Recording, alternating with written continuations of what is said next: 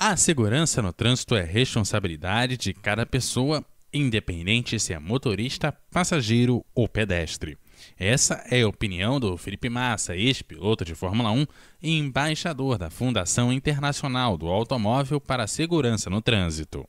Eu acho que um pouquinho que a gente é, seguir um pouco mais as regras no trânsito, como é, atravessar é, em cima de uma faixa nas ruas, usar o cinto de segurança, não só no banco da frente como no banco de trás, que é importantíssimo. Não beber e dirigir, eu acho que isso é, é, o, é o que todos nós temos que fazer né, e seguir né, as regras, como é, escrever no telefone, dirigindo, isso talvez seja até um, algo novo né, que, que acaba acontecendo tantos acidentes por causa disso também. Cerca de 40 mil brasileiros morrem anualmente no trânsito e outros 500 mil saem machucados.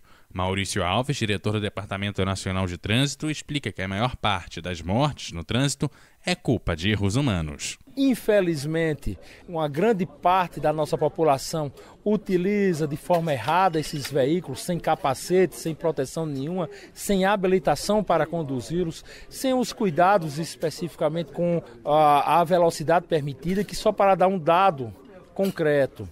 A Organização Mundial de Saúde, no seu último relatório que nos foi apresentado, ela mostrou que se tivéssemos uma redução de 5% da velocidade média dos veículos no nosso país, teríamos uma redução de acidentes do número de 30%.